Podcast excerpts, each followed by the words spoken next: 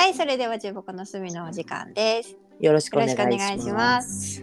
本日のトークテーマは、うん植物とコミュニケーション。そう、植物とコミュニケーション。植物のコミュニケーションかな？植物のコミュニケーション。私1ミリもわからぬまま、ちょっとまえちゃんのおオタクの波動を感じたけどちょっとそれ収録に回しますってわかりました。切り替えたんですよ。そうそうそうそう。いや何？朝からどうした、朝からどうした？再放送だったんだけど、ちょっと久しぶりに、うん。朝ね、あの、8時半に甥っ子めいっ子、甥っ子に起こされ、元気やな。8時過ぎか。うん。うん。そんで、そこから9時半までいたんですよ、子供たちが。はいはい。子供たちがいる間はもうテレビはすべて占領されるから、まあ日曜朝はね子供たちのパラダイスだけどね。ああの大丈夫 YouTube だから。あ YouTube すごいな。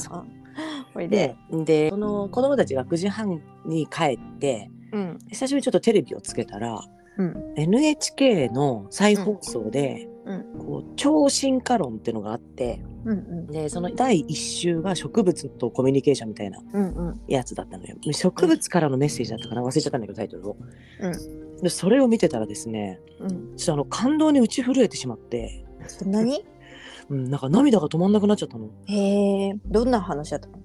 植物が会話してるっていう話。いやもうちょいもうちょいそこを詳しく話そう。植物からのメッセージい地球を彩る驚異の世界ってことあそうそうそう。でまずねその植物って、うん。虫に食われた時にうん。虫に食われたという伝達をうん。葉っぱ全体にして、うん。でその1枚の葉っぱが食べられたことによってその周辺からどんどんどんどんいって毒物をこう作り出すんだって。へえ苦くなるみたいなこと？そうそうそうへえお腹壊すぞみたいな。へえでなおかつ研究のせい結果うん。どうやらうん。揮発性の物質をうん本来その二酸化炭素を吸い取っている穴からうん出しているらしくてうんうんうんうんあでもなんか聞いたことある植物のなんかメッセージを発してるって。そうで、うんその凄さがその柳の木につくうん、柳なんとかルリムシとかっていうのがいるのよ。虫がね。虫がいて、うん柳の葉っぱを好んで食べる虫なのよ。うんうん。でその幼虫を好んで食べるのがテントウムシでほうほでテントウムシの視力って0.01以下とかっていうレベルなんだって。う。視力あんまないってことね。そうで、うんその中からうん。そのいう目当ての柳なんとかルリムシかなんかを見つけるのはもうほんと砂粒の中から一つ先に見つけるみたいなレベル。らしいんだけど、的確に柳の木に来るんだって。どうやって？でそれがね、うん実験でうん。三つ股になっているフラスコ、うん特殊なフラスコだ試験管かな、はいはい。フラスコかな、うんやつの、うんえっ、とこう Y 字になるじゃん。うん。この Y ねの上の部分のうん片側には柳なんとかルリムシの幼虫に食われた葉っぱと、はいはい。食われてない葉っぱを置くのよ。うんその Y 字のところにね。はいはい。Y 字ってこの先端に。ほんで Y のこの下の部分からテントウムシを這わせた時に30回ぐらいの中から20何回以上はうん。その柳の葉うん幼あの虫の幼虫が葉っぱを食ってる葉っぱの方に行くんだって。えー、それえパーセンテージ的にどんぐらいってこと？どんぐらいなんだろうな何十匹中何十匹って言ってたから30匹中23匹って言ってたから、ああすごいすごいすどんぐらいごい。になる？三十分の二十だったら三分の二ってことでしょ？そうだねそういうことだね。へえ。でで食べられたえっと葉っぱと食べられてない葉っぱだったら食べられた方に行くってこと？そうそうなんだけど、うんなんとかルリムシの成虫が食べた葉っぱとうん。何にも食べられてない葉っぱだったら大差がなくいくんだって。えー、じゃあ幼虫対応なわけ？しかもだから柳の葉っぱはうん成虫に食べられているか幼虫に食べられているかまでうん。発してるらしい。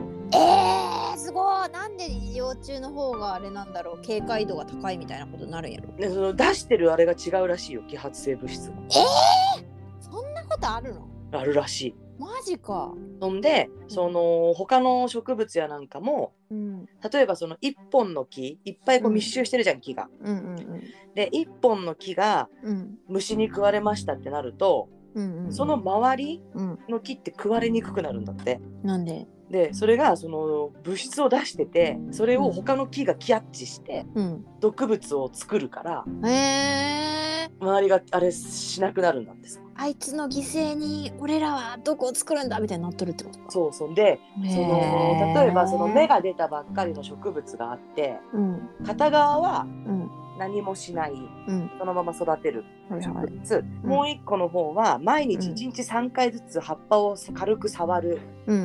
と、ん触られてない方が育ちが早いんだって。それはなんとなくすそうじゃない？なんかそんなそれ感じじゃない？もなんかちゃんとその天敵がいるかいないかをうん。察知してるらしくて、だから触られる方がさ育ってないってこと？だようん、だからさなんか結構さ植物部屋家に置いてる人なんか葉っぱを撫でると喜ぶんだ植物はみたいな言ってる人いるじゃん。うん、話しかけると喜ぶは聞いたことあるけど。でその、う虫がうん、葉っぱを食べている咀嚼音だけをうん、レーザーなんとかっていうのでち音と録音してうん、その音だけをうん、何もは虫のいないうん。葉っぱに聞かせるとえー、そ毒物を発するんだって。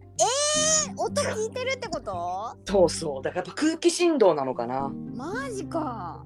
すごくねマジか。嘘んじゃ思ってしまった。そうマジだからそのか。あとはそのなんか箱とかで真ん中にこう、えっと、仕切りをつけてうん片側は青虫に食べられている葉っぱ片側には青虫のいない葉っぱを置いとくとうん、青虫がいる方は毒物を発するんだけど、うん。いない方も近くに置いとくことで発するんだへえ。すごいね。すごかった。人間って認識されちゃうんかね植物に。どうなんだろうね。であとなんか雨粒ってあるじゃん。雨粒あるね。雨粒ってその空気中のうん、カビとか病原菌みたいなものを大量に含んでるんだって。うん、うん、でその葉っぱにその雨粒が落ちてくるとそれぞれがちゃんとそれを的確にキャッチしてうん。うん。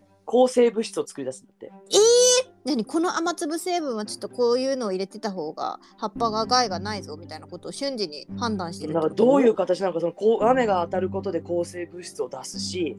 はあですけど、ね。どういうこと？えー、意味わかんない。で、ねなおかつねその今までその植物って敬語をしてうん、生き残っていったと思われてたんだけどうんうんお一つの大きいプランターの真ん中に松かなんかの木を植えるわけよ。うんうんうん。でその両脇にもう一株ずつ植えられるんだけどうん左側と松の間にはうん。うん完全に仕切りを作るんだって。うんうんあの完全に仕切りを作って他の葉あの木を植えるわけ。うん。で右側にはうん。松と女その仕切りのほとんどないようなうん形でうん。穴が開いてる仕切りって言ったかな。株を植えるのよ。うん。でその右と左の端の木は同じ種類の木なのね。うんでそれを置いて松以外のうん。両端の木には遮光布を根元までかけるわけよ。ひ光を遮断する光を遮断するように。うんうん。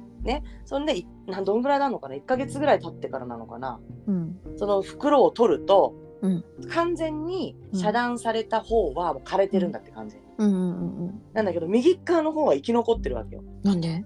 それが植物の根ってうん。大半がその菌うん。と共生をしてるらしくて菌ってあれね？菌糸。禁止の菌ね。そうそう。で、うん。植物の根ってうん。本来その取り込みにくい栄養分をうん。菌糸を通して取り込んでるんだって。うん。で菌糸は菌糸だけでは取り入れられないその光合成からのエネルギーやなんかを吸収して育ってるやつね。なんかさあれみたいね。なんかうちらの腸にさ腸内細菌がおってさ分解するみたいなそうそうそう話か。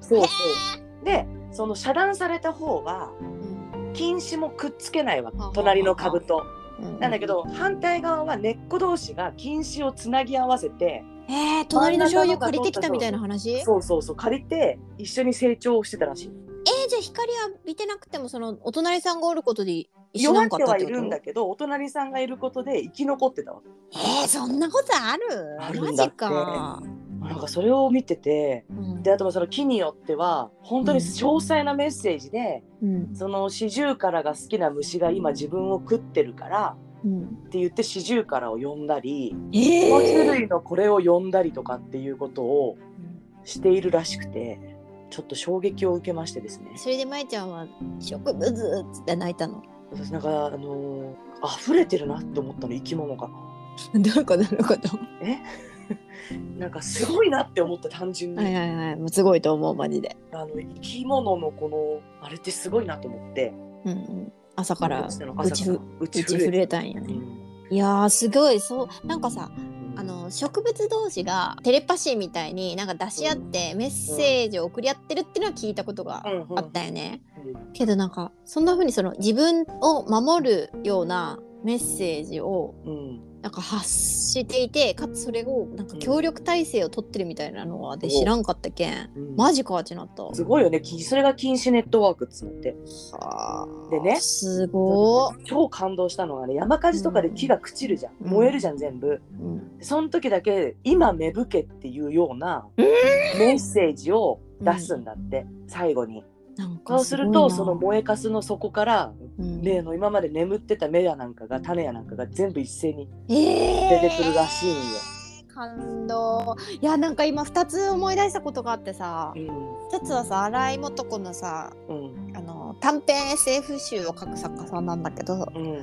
えっとね「グリーン・レクイエム」っていう確か短編集の中の一つにもう怖すぎて覚えてるんだけどちっちゃな子供がうん。言ってるような話で始まる。今日は先生と何々を練習しました。みたいな。保育園生かなみたいな感じの話で始まるよ。読み手は。これなんかちっちゃい子が何かを練習しているぞ。っつって読み進めてたらこの小さな男の子と思ってたのが男の子が女の子と思ってたのがうん。植物の子が毎日なんか何かを訓練しているっていうことがわかるで最終的にこうほんわかしたなんか植物の世界の不思議な話かなと思って読み進めていくと、うん。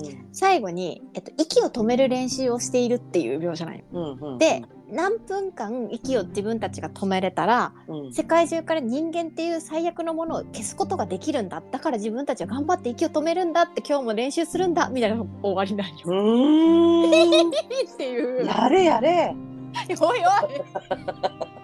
まあ人間だけじゃないけどねそれでそうそうそうそう。でもその一番悪いその人間のうん。言ったら人間が基本的にさ死んでしまうって言われる分数、呼吸が止まって生きていられない分数を頑張って植物たちが一斉に世界中の植物が一斉に息を止める日みたいなのを目指して頑張ってるみたいな話やったろ。う。んうんうんお素晴らしい。小学校かな？多分中学校か小学校の高学年かで読んでむっちゃ怖くて今も覚えとるんよ。うんうんうんうん。でもう一つはねなんか結構ちょっと霊感がある。霊感って言ったかなんなんかすっごい感が鋭くて第六感があるような感じの子がいるんやけど、うん。なんかね人間とはコミュニケーション全然取れん子なんやけど、うん。なんかすごい動物とかに好かれる子やったんよ。はいはいはい。でなんかね野生の鳥が家の前で倒れて、その鳥を介護して野原に返すとかを2回ぐらいやっててたまたまよたまたまその家に鳥がその怪我した小鳥とかが迷い込んできてそれをうん。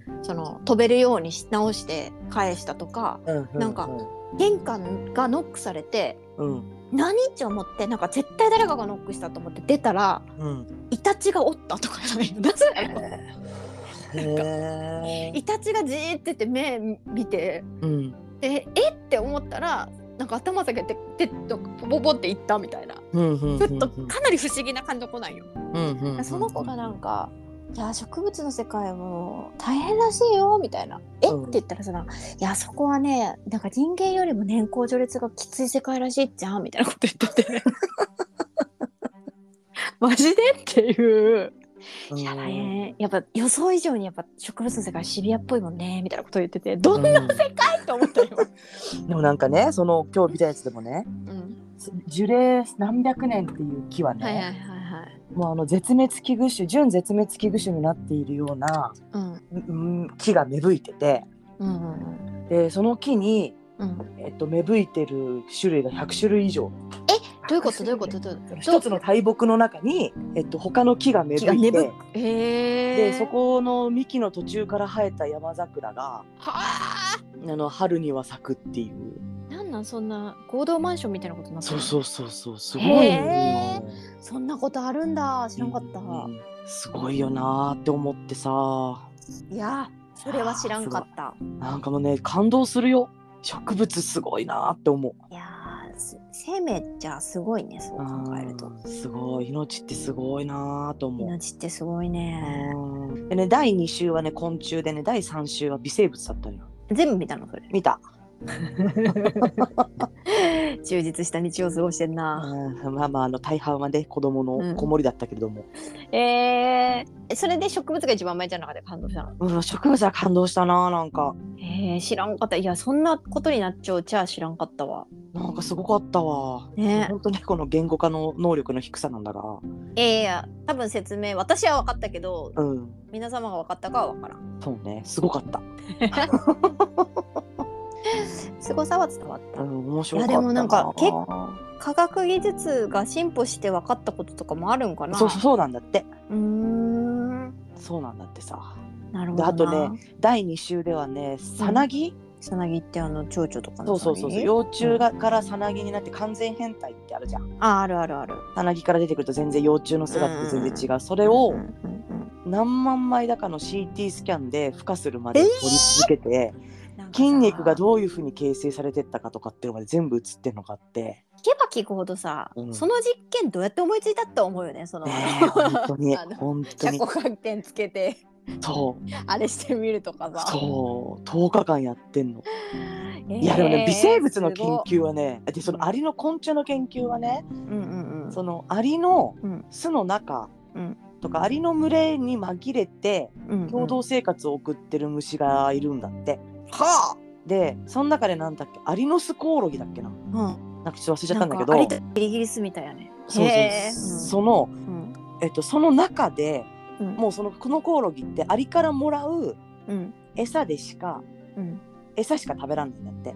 ありじゃないの。そう。めちゃくちゃ規制してとるやん、うん同じコミュニティ内のアリって、うん。それぞれコミュニティで違う匂いを持ってるらしいのよ。ああまあそれは聞いたことある。だからアリ同士が自分たちがにの仲間だと認識するのはうんうん。匂いなんだって。はいはいはい。でうん。その匂いの中の群れだとうんうん食事を分け与えたりとかっていうのをするらしいねアリって。うんうん。うんらそのコオロギはこっそり近寄ってって、うんうん。アリから匂いを奪って自分の体につけてうん。え匂いって奪えるの？そそのなんかねと すごかったんだよ。しかもそれを手かなんか触覚みたいのでうん。匂いをこすり取ってうん。それを全身に塗りつける。え